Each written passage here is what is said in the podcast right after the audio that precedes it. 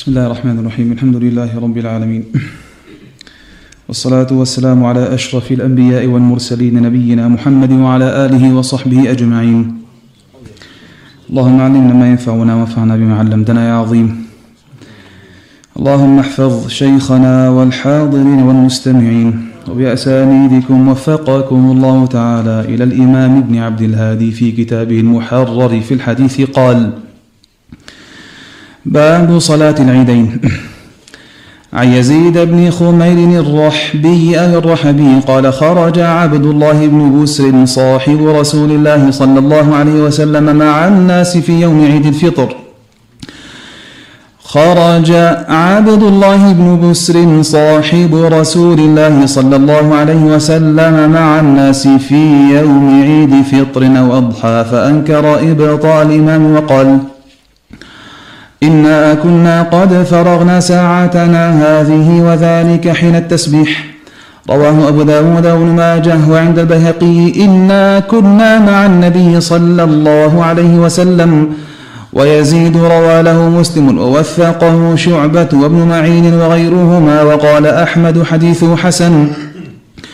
وعن أبي عمير بن أنس عن عمومة له من أصحاب النبي صلى الله عليه وسلم أن ركبا جاءوا إلى النبي صلى الله عليه وسلم يشهدون أنهم رأوا الهلال بالأمس فأمرهم أن يفطروا وإذا أصبحوا أن يغدوا إلى مصلاهم. رواه أحمد وأبو داود وهذا لفظه ابن ماجه والنسائي وصححه الخطابي. وقال ابن المنذر هو حديث ثابت يجب العمل به.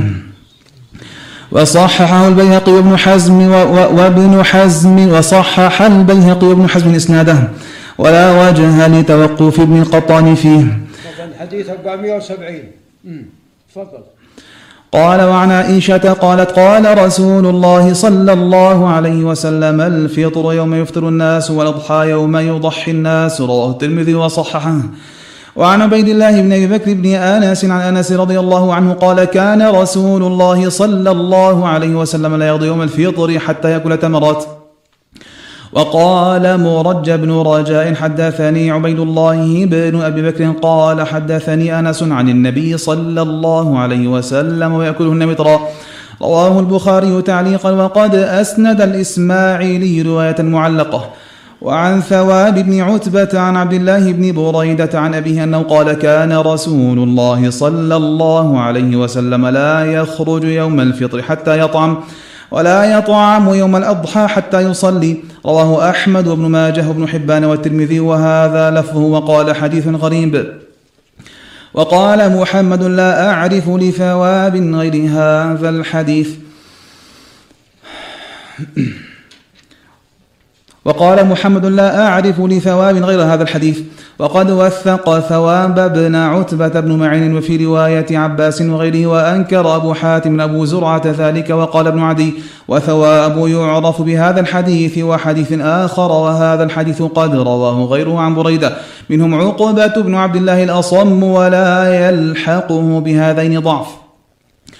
وعن أم عطية قالت أمرنا رسول الله صلى الله عليه وسلم أن نخرجهن في الفطر والأضحى العواتق والحيض وذوات الخدور فأما الحيض فيعتزلن الصلاة ويشهدن الخير ودعوة المسلمين. قلت يا رسول الله إحدانا لا يكون لنا جلباب قال قال لتلبسها. أختها من جلبابها متفق عليه واللفظ لمسلم.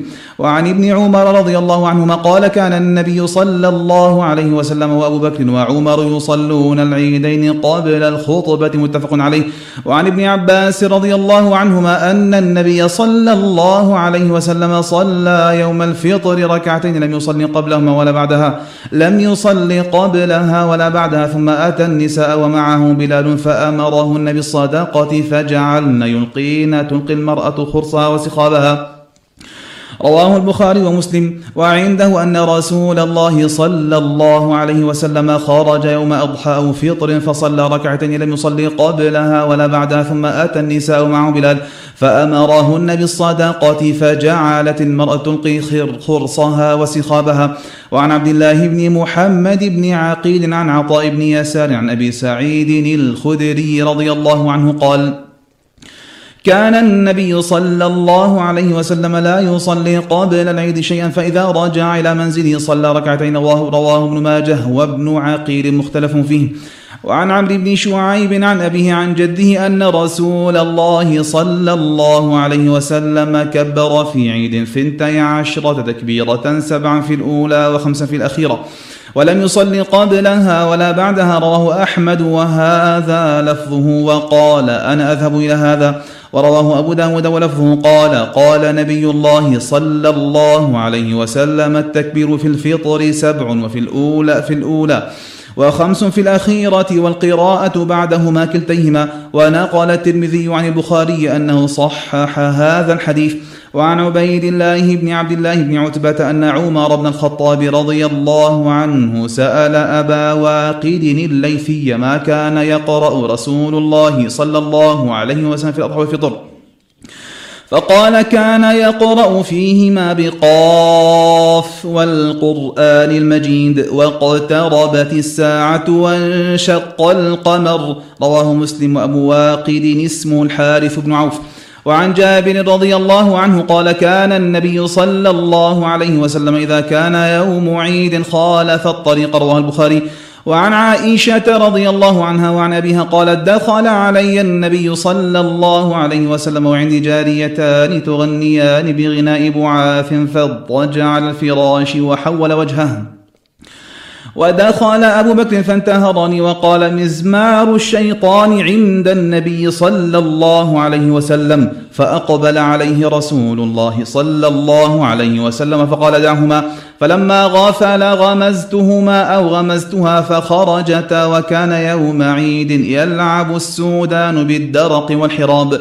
فإما سألت رسول الله صلى الله عليه وسلم وإما قال تشتهين تنظرين فقلت نعم فأقامني وراء خدي فأقامني وراءه خدي على خده وهو يقول دونكم بني أرفدة. حتى إذا مللت مللت قال حسبك قلت نعم قال فاذهب متفق عليه. قال باب ما يمنع لبسه أو يكره ما ليس كذلك. قال عن عبد الرحمن بن غنم عن عبد الرحمن بن غنم الأشعري قال حدثني أبو عامر أو أبو مالك الأشعري والله ما كذبني ما كذبني أنه سمع النبي صلى الله عليه وسلم يقول لا يكونن من أمتي أقوام يستحلون الحير والحرير والخمر والمعازف. ولا ينزلن أقوام إلى جنب عالم يروح عليهم بسارحة لهم يأتيهم رجل لحاجة فيقول ارجع إلينا غدا. فيبيتهم الله ويضع العلم ويمسخ آخرين قردة وخنازير إلى يوم القيامة. رواه البخاري تعليقا مجزوما به فقال قال هشام بن عمار حدثنا صدقة بن خالد عن عبد الرحمن بن يزيد عن عطية بن قيس عن عبد الرحمن بن غنم. ولا التفات إلى ابن حزم في رده له وزعمه أنه منقاطع فيما بين البخاري وهشام وقد رواه الإسماعيلي والبرقاني في صحيحيهما المخرجين على الصحيح بهذا الإسناد ولفظهما ويأتيهم رجال لحاجة. وفي رواية فيأتيهم طالب حاجة وفي رواية حدثني أبو عامر الأشعري ولم يشك. ورواه الطبراني عن موسى بن سهل الجوني البصري عن هشام. ورواه أبو داود ولفظ لا يكونن من أمتي أقوام يستحلون الخز والحرير وذكر كلاما قال يمسخ منهم آخرين قردة وخنازير إلى يوم القيامة والخز هنا نوع من الحرير وعن حذيفة قال نهانا النبي صلى الله عليه وسلم أن نشرب في آنية الذهب والفضة وأن نأكل فيها وعن لبس الحرير والديباج وأن نجلس عليه. رواه البخاري. وعن أبي عثمان النهدي قال أتانا كتاب عمر بن الخطاب ونحن باذربيجان مع عتبة بن فرقد أن النبي صلى الله عليه وسلم نهى الحرير إلا هكذا وأشار بإصبعه السبابة والوسطى فيما علمنا أنه يعني الأعلام متفق عليه. ولمسلم عن عمر قال نهى نبي الله صلى الله عليه وسلم عن لبس الحرير إلا موضع إصبعين أو ثلاث أو أربع. وقال الدار قطني في من فرد به مسلم لم يرفعه عن الشعبي غير قتادة وهو مدلس لعله بلغه عنه. وقد رواه شعبة عن ابن أبي السافر عن الشعبي عن سويد عن عمر قوله وكذلك رواه بيان وداود بن أبي هند عن الشعبي عن سويد عن عمر قوله وعن أنس بن مالك رضي الله عنه أن النبي صلى الله عليه وسلم رخص لعبد الرحمن بن عوف والزبير رضي الله عنهما في القمص الحرير في السفر من حكة كانت فيهما متفق عليه. وفي البخاري شكايا إلى النبي صلى الله عليه وسلم يعني القمل فأرخص لهما في الحرير فرأيته عليهما في غزاه وعن علي بن أبي طالب رضي الله عنه قال كساني رسول الله صلى الله عليه وسلم حلة سيراء فخرجت فيها فرأيت الغضب في وجهه. فشققتها بين نساء متفق عليه ولفظ مسلم. وعن أبي موسى رضي الله عنه أن رسول الله صلى الله عليه وسلم قال أحل الذهب والحرير لإناث أمتي وحرم على ذكورها. رواه أحمد والنسائي والترمذي وصححه وقيل إنه منقطع. وعن شعبة عن الفضيل بن فضالة عن أبي رجاء العطاردي قال خرج علينا عمران بن حسين وعليه مطرف مطرف خز. وعليه مطرف أو مطرف خز فقلنا يا صاحب رسول الله صلى الله عليه وسلم تلبس هذا؟ فقال إن رسول الله صلى الله عليه وسلم قال إن الله يحب إذا أنعم على عبد نعمة أن يرى آثر النعمة عليه. رواه ابن أبي الدنيا في كتاب الشكر والبيهقي واللفظ له وقال إسحاق بن عن يحيى بن معين فضيل بن فضالة الذي روى عنه شعبة ثقة. وقال أبو حاتم بن شيخ. وعن عبد الله بن عمرو قال رأى رسول الله صلى الله عليه وسلم علي ثوبين معصفرين فقال أأمك أمرك بهذا؟ قلت أغسلهما. قال بل أحرقهما. وعن علي بن أبي طالب رضي الله تعالى عنه أن رسول الله صلى الله عليه وسلم نهى عن لبس القسي والمعصفر رواه مسلم. وروى من حديث مصعب بن شيبة عن صفية بنت شيبة عن عائشة رضي الله عنها قالت خرج النبي صلى الله عليه وسلم ذات غدا وعليه مرط مرجل من شعر أسود. والمرجل الذي قد نقش في تصاوير الرجال. قال باب صلاة الكسوف عن المغيرة بن شعبة رضي الله عنه. قال انكسفت الشمس على عهد رسول الله صلى الله عليه وسلم يوم مات إبراهيم. فقال الناس انكسفت الشمس لموت إبراهيم. فقال رسول الله صلى الله عليه وسلم إن الشمس والقمر آيتان من آيات الله لا ينكسفان لموت أحد ولا لحياته فإذا رأيتموهما فادعوا الله وصلوا حتى ينكشف بكم. متفق عليه وعند البخاري وصلوا حتى ينجلي. وليس عند مسلم فقال الناس انكسفت الشمس موت إبراهيم. وعن عائشة رضي الله عنها وعن أبيها أن النبي صلى الله عليه وسلم جهر في صلاة الخسوف بقراءته فصلى أربع ركعات في ركعتين وأربع سجدات. متفق عليه ولفظ مسلم. وعن عبد الله بن عباس رضي الله عنهما قال انخسفت الشمس على عهد رسول الله صلى الله عليه وسلم فصلى رسول الله صلى الله عليه وسلم فقام قياما طولا. فقام قياما طويلا نحوا من قراءة سورة البقرة ثم ركع ركوع ركوعا طويلا ثم رفع فقام طويلا وهو دون القيام الأول ثم ركع ركوعا طويلا وهو دون الركوع الأول ثم سجد ثم قام قياما طويلا وهو دون القيام الأول. ثم ركع ركوعا طويلا وهو دون الركوع الأول ثم رفع فقام قياما طويلا وهو دون القيام الأول ثم ركع ركوعا طويلا وهو دون الركوع الأول ثم سجد ثم انصرف وقد تجلت الشمس فقال النبي صلى الله عليه وسلم إن الشمس والقمر آيتان من آيات الله لا يقصفان لموت أحد ولا لحياته فإذا رأيتم ذلك فاذكروا الله قالوا يا رسول الله رأيناك تناولت شيئا في مقامك ثم رأيناك تكعكعت. قال صلى الله عليه وسلم إني رأيت الجنة فتناولت عنقودا لو أصبته لأكلت منه ما بقيت الدنيا ورأيت النار فلم أر منظرا كاليوم قط أفظع.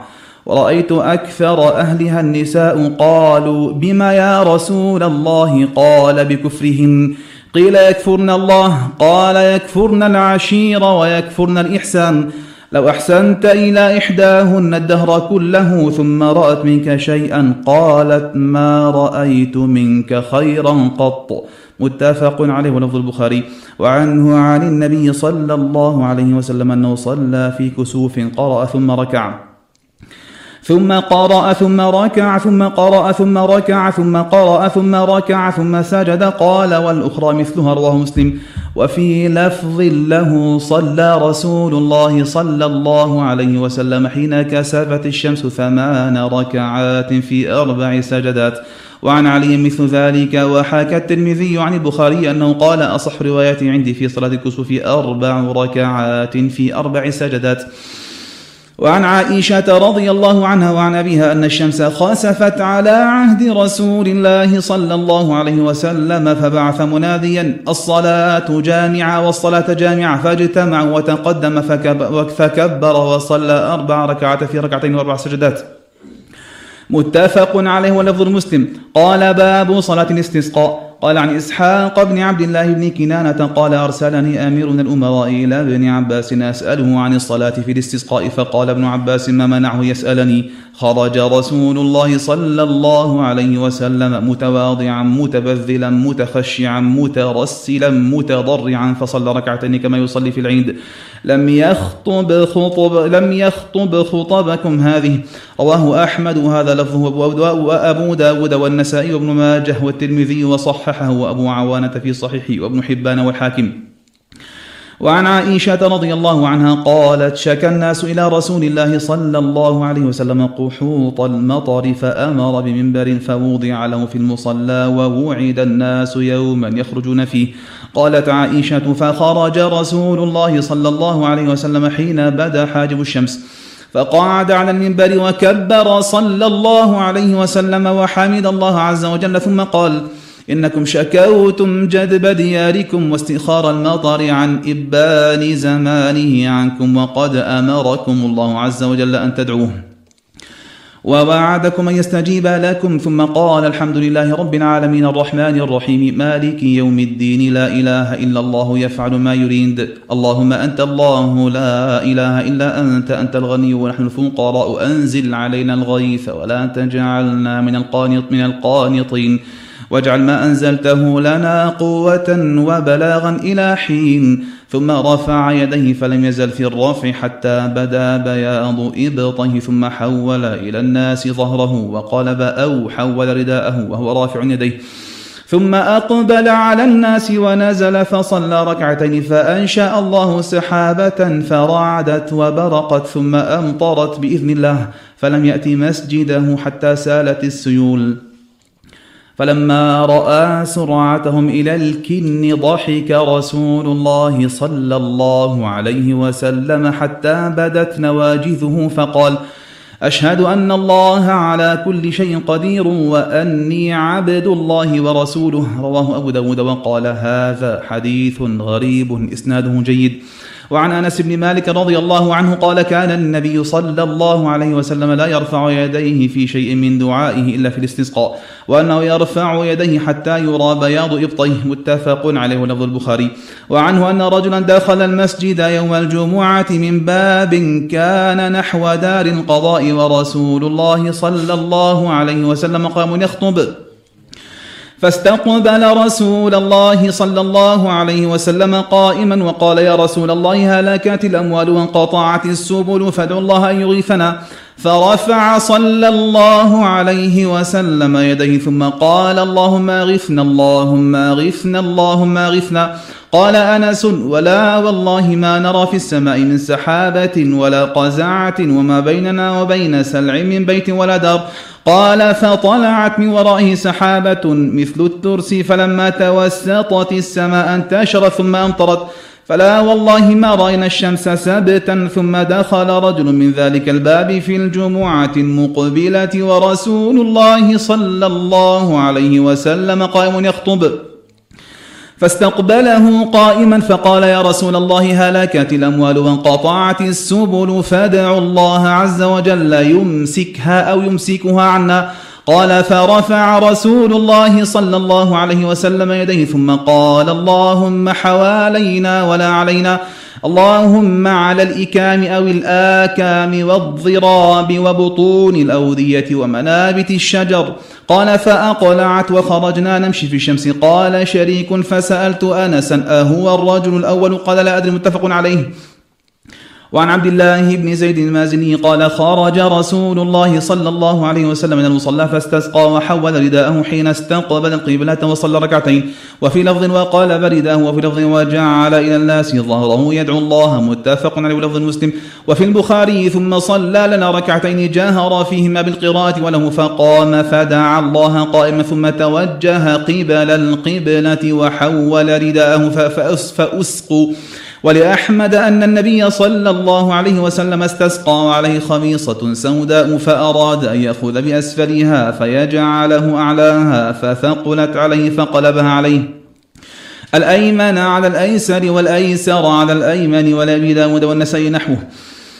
وعن أنس أن عمر بن الخطاب رضي الله عنه كان إذا قحط استسقى بالعباس بن عبد المطلب رضي الله عنه فقال اللهم إنا كنا نتوسل إليك بنبينا فتسقينا فتسقينا وإنا نتوسل إليك بعم نبينا فاسقنا فيسقون.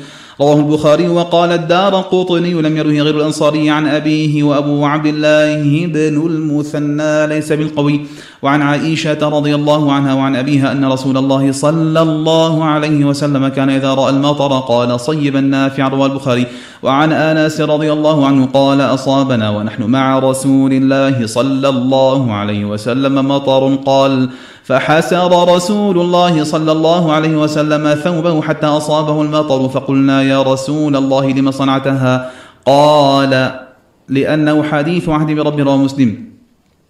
وعن عائشة بنت سعد أن أباها حدثها أن رسول الله صلى الله عليه وسلم نزل واديا دهشا لا ماء فيه وسبقه المشركون إلى القلات فنزلوا عليها وأصاب العطش المسلمين فشكوا إلى رسول الله صلى الله عليه وسلم ونجم النفاق فقال بعض المنافقين لو كان نبيا كما يزعم لاستسقى لقومي كما استسقى موسى لقومي فبلغ ذلك النبي صلى الله عليه وسلم فقال أو قالوها عسى ربكم أن يسقيكم ثم بسط يديه وقال اللهم جللنا سحابا كثيفا قصيفا دلوقا مخلوفا ضحوكا زبرجا تمطرنا منه رذاذا قطي قط قطقطا قطقطا سجلا بعقا بعاقا يا ذا الجلال والإكرام.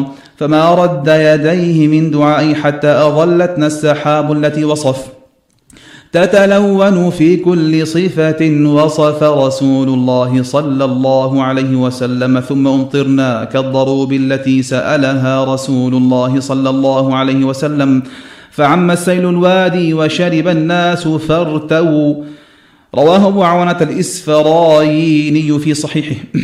قال كتاب الجنائز قال باب في الموت عن عن انس قال قال رسول الله صلى الله عليه وسلم لا يتمنين أحدكم الموت لضر نزل به فإن كان لا بد متمنيا فليقل اللهم أحيني ما كانت الحياة خيرا لي وتوفني إذا كانت الوفاة خيرا لي. متفق عليه. وفي وفي البخاري أحد منكم الموت. وعن جابر بن عبد الله رضي الله عنهما قال قال رسول الله صلى الله عليه وسلم لا يموتن أحدكم إلا وهو يحسن الظن يحسن بالله الظن. رواه مسلم. وعن بريدة رضي الله عنه عن النبي صلى الله عليه وسلم قال المؤمن يموت بعرق الجميل رواه النسائي وابن ماجه والترمذي وحسنه. وعن أبي سعيد وأبي هريرة رضي الله عنهما قال قال رسول الله صلى الله عليه وسلم لقنوا موتاكم لا إله إلا الله رواه مسلم. وعن أم سلمة رضي الله عنها قالت دخل رسول الله صلى الله عليه وسلم على أبي سلمة وقد شق بصره فأغمضه ثم قال إن الروح إذا قبض تبعه البصر. فضج ناس من أهله فقال لا تدعوا على أنفسكم إلا بخير فإن الملائكة يؤمنون على ما تقولون ثم قال اللهم اغفر لأبي سلامة وارفع درجته في المهديين وأخلف في عقبه في الغابرين.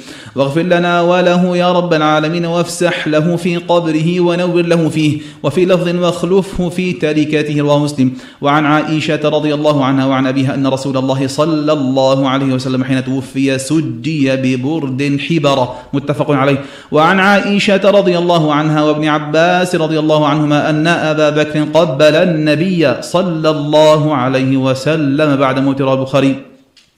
وعن أبي هريرة رضي الله عنه عن النبي صلى الله عليه وسلم قال نفس المؤمن معلقة بدينه حتى يقضى عنه. رواه أحمد وابن ماجه وأبو يعلى والترمذي وحسنه. قال باب غسل المو... قال باب غسل أو غسل الميت. قال عن ابن عباس رضي الله عنهما قال بينما رجل واقف مع رسول الله صلى الله عليه وسلم بعرفة إذ وقع من راحلته فأقصعته أو قال فأقعصته. فقال رسول الله صلى الله عليه وسلم اغسلوا بماء وسدر وكفنوا في ثوبين ولا تحنطوه ولا تخمروا رأسه فإن الله يبعثه يوم القيامة ملبيا وفي لفظ وهو يلبي وفي لفظ لا تمسوه طيبا فإن الله عز وجل يبعثه يوم القيامة ملبيا متفق على لفظ البخاري. وعن عائشة رضي الله عنها أن كانت تقول لما أرادوا غسل رسول الله صلى الله عليه وسلم قالوا والله ما ندري أن نجرد رسول الله صلى الله عليه وسلم من ثيابه كما نجرد موتانا أم نغسله وعليه ثيابه؟ فلما اختلفوا ألقى الله عز وجل عليهم النوم حتى ما منهم رجل إلا وذقنه في صدره ثم كلمهم مكلم من ناحية البيت لا يدرون من هو أن اغسلوا النبي صلى الله عليه وسلم وعليه ثيابه. فقاموا إلى رسول الله صلى الله عليه وسلم فغسلوه عليه قميصه يصبون الماء فوق القميص ويدلكونه بالقميص دون أيديهم. وكانت عائشة رضي الله عنها تقول لو استقبلت من أمري ما استدبرت ما غسله إلا نساؤه. رواه الإمام أحمد وأبو داود وهذا لفظه ورواته ثقات ومنهم ابن إسحاق وهو الإمام الصدوق. وعن أم عطية قالت دخل علينا النبي صلى الله عليه وسلم ونحن نغسل بناته فقال اغسلنها ثلاثا أو خمسا أو أكثر من ذلك إن رأيتن ذلك بماء وسدر وجعلن في الآخرة كافورا أو شيئا من كافور فإذا فرغتن فآذنني فلما فرغنا آذناه فألقى إلينا حقوه فقال أشرنا هيا وفي لفظ نبدأ وفي لفظ نبدأن بميامنها ومواضع الوضوء منها متفق عليه. وعند البخاري فضفرنا شعرها ثلاثة قرون فألقيناها خلفها. وعنده ثلاثا أو خمسا أو سبعا أو أكثر من ذلك. وعن أسماء بنت عميس أن فاطمة عليه السلام أوصت أن يغسلها أو يغسلها زوجها علي وأسماء فغسلاها رواه الدار قطني. قال باب في الكفن عن عائشة رضي الله عنها وعن أبيها قالت كفن رسول الله صلى الله عليه وسلم في ثلاثة أثواب بيض سحولية سحولية من كرسف ليس فيها قميص ولا عمامة متفق عليه. وعن ابن عمر رضي الله عنهما أن عبد الله بن أبي لما توفي جاء ابنه إلى النبي صلى الله عليه وسلم فقال أعطني قميصك أكفنه أو كفنه فيه وصل عليه واستغفر له فأعطاه قميصه متفق عليه أيضا. وعن ابن عباس رضي الله عنهما أن النبي صلى الله عليه وسلم قال البسوا من ثيابكم البياض فإنها من خير ثيابكم وكفنوا فيها موتاكم. رواه أحمد وأبو داود وابن ماجه والترمذي وصححه. وعن جابر رضي الله عن جابر رضي الله عنه قال قال النبي صلى الله عليه وسلم إذا كفن أحدكم أخاه فليحسن كفنه. رواه مسلم. قال باب في الصلاة على الميت. قال عن جابر بن عبد الله رضي الله عنهما قال كان النبي صلى الله عليه وسلم يجمع بين الرجلين من قتلى أحد في ثوب واحد. ثم يقول أيهم أكثر أخذا للقرآن فإذا أشير له إلى أحدهما قدم في اللحد وقال أنا شهيد على هؤلاء يوم القيامة. وأمر بدفن في دمائهم ولم ولم يغسلوا ولم يصلى عليهم. رواه البخاري. وعن عقبة بن عامر رضي الله عنه أن النبي صلى الله عليه وسلم خرج يوما فصلى على أهل أحد صلاته على الميت ثم انصرف إلى المنبر فقال إني فرط لكم وأنا شهيد عليكم. الحديث متفق عليه واللفظ البخاري وله صلى رسول الله صلى الله عليه وسلم على قتلى أحد بعد ثمان سنين كالمودع للأحياء والأموات. وعن جابر رضي الله عنه أن رجلا من أسلم جاء إلى النبي صلى الله عليه وسلم فاعترف بالزنا فأعرض عنه النبي صلى الله عليه وسلم حتى شهد على نفسه أربع مرات. فقال له النبي صلى الله عليه وسلم أبك جنون؟ قال لا. قال أحصنت؟ قال نعم. فأمر برجمه بالمصلى. فلما أذلقته الحجارة فر فأدرك فرجم حتى مات. فقال له النبي صلى الله عليه وسلم خيرا وصلى عليه. هكذا روى البخاري من رواية معمر عن الزهري عن أبي سلامة عن جابر قال ولم يقل يونس وابن جرج عن الزهري فصلى عليه ورواه أحمد وأبو داود والنسائي وقالوا ولم يصلي عليه وصححه الترمذي وهو الصواب. والصحيح عن معمر كرواية غيره عن الزهري والله أعلم. وروى مسلم من حديث الغامدية من رواية بريدة ثم آمر بها فصلى عليها ودفنت. وعن جابر بن سامورة رضي الله عنه قال أتي النبي صلى الله عليه وسلم برجل قاتل نفسه بمشاقص فلم يصلي عليه رواه مسلم. وعن أبي هريرة رضي الله عنه أن امرأة سوداء كانت تقوم المسجد أو شابا ففقدها النبي صلى الله عليه وسلم فسأل عنها أو عنه فقالوا مات. فقال أفلا كنتم آذنتموني؟ فقال فكأنهم صغروا أمرها وأمره فقال دلوني على قبره فدلوه فصلى عليها ثم قال إن هذه القبور مملوءات ظلمة على أهلها وإن الله ينورها لهم بصلاتي عليهم. متفق عليه واللفظ لمسلم وآخر حديث البخاري فصلى عليها. وعن بلال العبسي عن حذيفة أنه كان إذا مات له ميت قال لا تؤذنوا به أحدا إني أخاف أن يكون نعيا إني سمعت رسول الله صلى الله عليه وسلم ينهى عن النعي. رواه أحمد وهذا لفظ ابن ماجه والترمذي وحسنه. وعن ابن عباس رضي الله عنهما قال سمعت رسول الله صلى الله عليه وسلم يقول ما من رجل مسلم يموت فيقوم على جنازته جنازته أربعون رجلا لا يشركون بالله شيئا إلا شفاعهم الله تعالى فيه.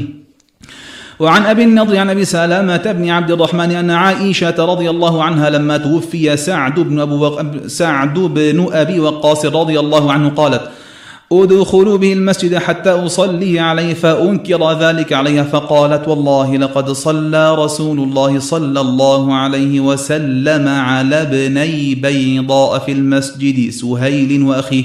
رواهما مسلم وقال سهيل بن دعد هو ابن البيضاء أمه بيضاء.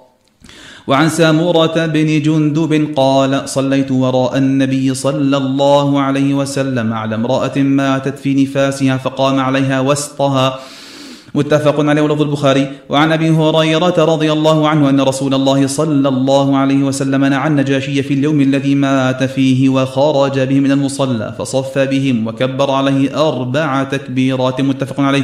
ولمسلم عن عمران بن حسين قال قال رسول الله صلى الله عليه وسلم إن أخا لكم قد مات فقوموا فصلوا عليه عن الجشي وله عن عبد الرحمن بن أبي ليلى قال كان زيد يكبر على جنائزنا أربعا وأنه كبر على جنازة خمسا فسألته فقال كان رسول الله صلى الله عليه وسلم يكبرها وزيد هو ابن أرقم وعن طلحة بن عبد الله بن عوف قال صليت خلف ابن عباس رضي الله عنهما على جنازة فقرأ فاتحة الكتاب فقالوا ليتعلموا فقالوا ليتعلموا أنها سنة رواه البخاري. وعن عوف بن مالك قال صلى رسول الله صلى الله عليه وسلم على جنازة فحفظت من دعائه ويقول اللهم اغفر له وارحمه وعافه واعف عنه واكرم نزوله ووسع مدخله واغسله بالماء والثلج والبرد ونقه من الخطايا كما ينقى الثوب الأبيض من الدنس وأبدله دارا خيرا من داره وأهلا خيرا من أهله وزوجا خيرا من زوجه وادخله الجنة وأعذه من عذاب القبر ومن عذاب النار. قال حتى تمنيت أن أكون أنا ذلك الميت لدعاء رسول الله صلى الله عليه وسلم. على ذلك الميت وفي لفظ وقه فتنة القبر وعذاب النار رواه مسلم. وعن أبي هريرة رضي الله عنه قال كان رسول الله صلى الله عليه وسلم إذا صلى على جنازة يقول اللهم اغفر لحينا وميتنا وشاهدنا وغائبنا وصغيرنا وكبرنا وذكرنا وأنثانا اللهم من أحييته منا فأحيه على الإسلام ومن توفيته منا فتوفه على الإيمان اللهم لا تحرمنا أجره ولا تضلنا بعده رواه أحمد وأبو داود بن ماجه واللفظ له. والترمذي والنسائي في اليوم والليلة وقال البخاري في حديث أبي هريرة هذا غير محفوظ وأصح شيء في هذا الباب حديث عوف بن مالك. وقد روي هذا الحديث موقوفا على عبد الله بن سلام والله أعلم. قال باب في حمل الجنازة والدفن. قال عن أبي هريرة رضي الله عنه عن النبي صلى الله عليه وسلم قال أسرعوا بالجنازة فإن تك صالحة فخر تقدموها إليه وإن تك سوى ذلك فشر تضعونه عن رقابكم. متفق عليه. واللفظ للبخاري وعند مسلم تقدمونها عليه وفي لفظ له ف وفي لفظ له قربتموها إلى الخير. وعنه قال قال رسول الله صلى الله عليه وسلم شهد الجنازة حتى يصلى عليها فله قيراط من شهدها حتى تدفن فله قيراطان قيل وما القيراطان؟ قال مثل الجبلين العظيمين متفق عليه. ولمسلم أصغرهما مثل أحد وله حتى توضع في اللحد. والبخاري من من تبع جنازة مسلم إيمانا واحتسابا. وكان معه حتى يصلى عليه ويفرغ من دفنها. فإنه يرجع من الأجر بقيراطين. كل قيراط مثل أحد. ومن صلى عليه ثم رجع قبل أن تدفن فإنه يرجع بقيراط. وعن جابر بن سامورة رضي الله عنه قال أتي النبي صلى الله عليه وسلم بفرس بفرس مع معروى معروا فركبه حين انصرف من جنازة ابن الدحداح ونحن نمشي حوله رواه مسلم. وعن الزهري عن سالم عن أبيه أنه رأى النبي صلى الله عليه وسلم وأبا بكر وعمر يمشون أمام الجنازة. رواه أحمد وأبو داود والترمذي والنسائي وابن ماجه وأبو حاتم البستي. وقد روى عن وقد روي عن الزهري قال كان النبي صلى الله عليه وسلم فذكره مرسلا. قال الترمذي وأهل الحديث يرون أن المرسل صح وقال النسائي الصواب أنه مرسل. وقال الخليل في هذا الحديث وهو من الصحاح المعلولات. وقال البيهقي ومن, ومن وصله واستقر على وصل ولم يختلف عليه فيه وهو سفيان بن عيينة حجة ثقة. وقال الإمام أحمد بن حنبل حديث ابن عيينة كأنه وهم ورواه ابن حبان من رواية شعيب عن الزهري عن سالم عن أبيه وفيه ذكر عثمان والله أعلم. وعن أبي سعيد الخدري رضي الله عنه أن رسول الله صلى الله عليه وسلم قال إذا رأيتم الجنازة فقوموا فمن تبعها فلا يجلس حتى توضع. متفق عليه. وقال أبو داود وروى الثوري هذا الحديث عن سوهيد عن أبيه عن أبي هريرة قال فيه حتى توضع بالارض ورواه أبو معاوية عن سهيل قال حتى توضع في اللحد وسفيان أحفظ من أبي معاوية وعن علي بن أبي طالب قال قام رسول الله صلى الله عليه وسلم ثم قعد وفي لفظ قام فقمنا وقعد فقعدنا يعني في الجنازة رواه مسلم وروى الإمام أحمد بإسناد غير قوي عن علي قال ما فعلها رسول الله صلى الله عليه وسلم قط غير مرة رجل من اليهود وكانوا أهل كتاب وكان يتشبه بهم فإذا نهي انتهى فما عاد لها بعد. وعن شعبة عن أبي إسحاق قال أوصى الحارث أن يصلي عليه عبد الله بن يزيد فصلى عليه ثم أدخل القبر من قبل رجلي القبر. وقال هذا من السنة رواه أبو داود وقال البيهقي وهذا وقال البيهقي وهذا إسناد صحيح وقد قال هذا من السنة فصار كالمسند. ورواه سعيد وزاد ثم قال انشطوا ثم قال انشطوا الثوب فإنما يصنع هذا بالنساء. وعن همام عن قتادة عن أبي الصديق الناجي عن ابن عمر رضي الله عنهما أن النبي صلى الله عليه وسلم قال إذا وضعتم موتاكم في القبور فقولوا بسم الله وعلى ملة رسول الله وفي لفظ وعلى سنة رسول الله صلى الله عليه وسلم. ورواه أحمد وهذا لفظه والنسائي وفي والنسائي في اليوم والليلة وقال البيهقي والحديث ينفرد برفعه همام بن يحيى بهذا الإسناد وهو ثقة إلا أن شعبة وهشام الدستوائي رواياه عن قتادة موقوفا على ابن عمر وقال الدار قطن في الموقوف والمحفوظ وعن عامر بن سعد بن أبي وقاص أن سعدا قال في مرضه الذي هلك فيه ألحدوا لي لحدا ألحدوا لي لحدا وانصبوا علي اللبن نصبا كما صنع برسول الله صلى الله عليه وسلم. رواه أحمد ومسلم. وعن معمر عن ثابت عن أنس قال قال رسول الله صلى الله عليه وسلم لا إسعاد في الإسلام ولا شغار ولا عقر في الإسلام ولا جلب في الإسلام ولا جنب ومن انتهب فليس منا. رواه أحمد وإسحاق وعن عبد الرزاق عنه وأبو داود وابن حبان وقال أبو حاتم هذا الحديث منكر جدا. وقال الدار قطني تفرد معمر عن تفرد به معمر عن ثابت. وعند أبي داود قال عبد الرزاق كانوا يعقرون عند القبر بقرة أو شاة. وعن سعيد بن وعن سعد بن سعيد عن عمرة عن عائشة رضي الله عنها وعن أبيها أن رسول الله صلى الله عليه وسلم قال كسر عظم الميت ككسره حيا رواه أحمد وأبو داود وابن ماجه وحسنه ابن القطان.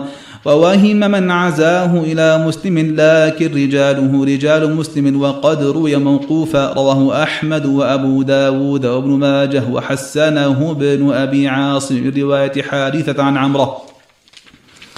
قال ورواه البيهقي من رواية سفيان عن يحيى بن سعيد عن مرة ورواه ابن ماجه من حديث أم سلامة وزاد في الإثم. وعن جابر قال دفن مع أبي رجل فلم تطب نفسي حتى أخرجته فجعلته في قبر على حدة. وفي لفظ فاستخرجته بعد ستة أشهر فإذا هو كيوم أو كيوم أو وضعته. فإذا هو كيوم أو كيوم وضعته هنية غير أذنه رواه البخاري ولأبي داود. فما أنكرت منه شيء إلا شعيرات كن في لحيته مما يلي الأرض. وعن القاسم قال دخلت على عائشة رضي الله عنها فقلت يا أمة اكشفي لي عن قبر النبي صلى الله عليه وسلم وصاحبيه. فكشفت لي عن ثلاثة قبور لا مشرفة ولا لاطئة مبطوحة ببطحاء العرصة الحمراء. رواه أبو داود والبهقي والحاكم في مستدرك بزيادة فرأيت النبي صلى الله عليه وسلم مقدما. أبو بكر رأسه بين كتفي النبي صلى الله عليه وسلم وعمر رأسه عند رجلي النبي صلى الله عليه وسلم. وقال الحاكم هذا الحديث صحيح الإسناد ولم يخرجه. وقال البيهقي وحديث القاسم بن محمد في هذا الباب أصح وأولى أن يكون محفوظا. وعن جابر رضي الله عنه قال نهى رسول الله صلى الله عليه وسلم أن يجصص القبر وأن يقعد عليه وأن يبنى عليه رواه مسلم. وروى أبو داود والحاكم وأن يكتب عليه وقال الحاكم هذه الأسانيد صحيحة وليس العمل عليها فإن أئمة المسلمين من المشرق إلى من الشرق إلى الغرب مكتوب على قبورهم وهو عمل أخذه الخلف عن السلف. وعن الأسود بن شيبان عن خالد بن سمير عن بشير بن نهيك عن بشير مولى رسول الله صلى الله عليه وسلم وكان اسمه في الجاهلية زحم بن معبد فهاجر إلى رسول الله صلى الله عليه وسلم فقال ما اسمك؟ قال زحم. قال بل أنت بشير. قال بينما أنا أماشي رسول الله صلى الله عليه وسلم مر بقبور مشركين فقال لقد سبق هؤلاء خيرا كثيرا ثلاثة ثم مر بقبور المسلمين فقال لقد أدرك هؤلاء خيرا كثيرا وحانت من رسول الله صلى الله عليه وسلم نظرة. فإذا رجل يمشي في القبور عليه نعلان فقال يا صاحب السبتيتين ويحك ألقي, سب ألقي سبتيتيك. فنظر الرجل فلما عرف رسول الله صلى الله عليه وسلم خلعهما فرمى بهما رواه أحمد وقال إسناده جيد وأبو داود وهذا لفظ والنسائي وابن ماجه والحاكم وصححه والبيهقي وقال هذا حديث قد رواه جماعة عن الأسود بن شيبان ولا يعرف إلا بهذا الإسناد وخالد وثقه النسائي بن حبان ولم يروي عنه غير الأسود والأسود روى له مسلم وثقه بن معين وعن أم عطية قالت نهينا عن اتباع الجنائز ولم يعزم علينا متفق عليه. قال باب في البكاء على الميت والتعزية وغير ذلك. قال عن أنس رضي الله تعالى عنه قال شهدنا بنت النبي صلى الله عليه وسلم ورسول الله صلى الله عليه وسلم جلسوا عن القبر. فرأيت عينا فرأيت عينيه تدمعان فقال هل فيكم من أحد لم يقارف الليلة فقال أبو طلحة أنا. قال فانزل في قبرها. قال ابن مبارك قال فليح أراه يعني الذنب رواه البخاري. وفي تفسير فليح النظر فقد روى أحمد عن أنس أن رقية لما ماتت قال النبي صلى الله عليه وسلم لا يدخل القبر رجل قارف الليلة أهله فلم يدخل عثمان القبر.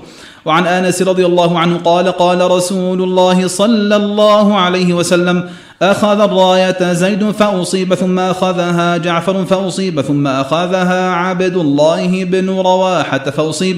وإن عيني رسول الله صلى الله عليه وسلم لتذرفان. ثم أخذها خالد بن الوليد من غير إمرة ففتح له رواه البخاري. وعن ابن مسعود رضي الله عنه قال قال رسول الله صلى الله عليه وسلم ليس منا من ضرب الخدود وشق الجيوب ودعا بدعوى الجاهلية. متفق عليه.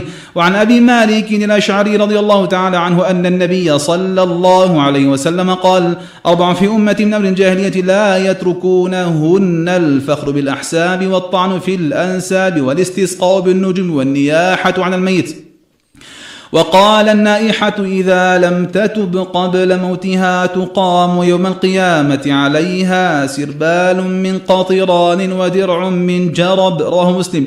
وعن عبد الله بن جعفر قال لما جاء نعي جعفر حين قتل قال النبي صلى الله عليه وسلم اصنعوا لآل جعفر طعاما فقد أتاهم ما يشغلهم. رواه أحمد وأبو داود وابن ماجه والترمذي وحسنه.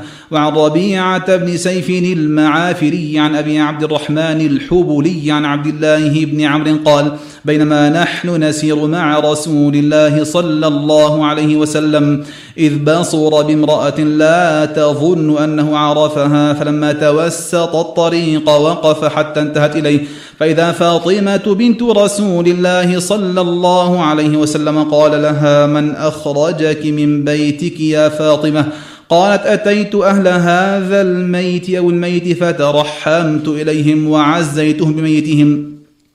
قال لعلك بلغت معهم الكدى قالت معاذ الله أن أكون بلغتها وقد سمعتك تذكر في ذلك ما تذكر فقال لها لو بلغتها معهم ما رأيت الجنة حتى يراها جد أبيك رواه أحمد وأبو داود والنسائي وهذا اللفظ ابن حبان في صحيحه والحاكم وقال صحيح على شرط الشيخين ولم يخرجاه وليس كما قال فإن ربيعة لم يخرج له صاحب الصحيحين شيئا بل هذا حديث منكر وربيعة قال البخاري عنده مناكير وضعفه النسائي في السنن وقال الدار قوطني صالح وثقه ابن حبان قال كان يخطئ كثيرا وقال ابن الجوزي في الواهيات هذا حديث لا يثبت وضعفه عبد الحق وحسنه ابن القطان وقد تابع ربيعة عليه شرحبيل بن شريك وهو رجال مسلم.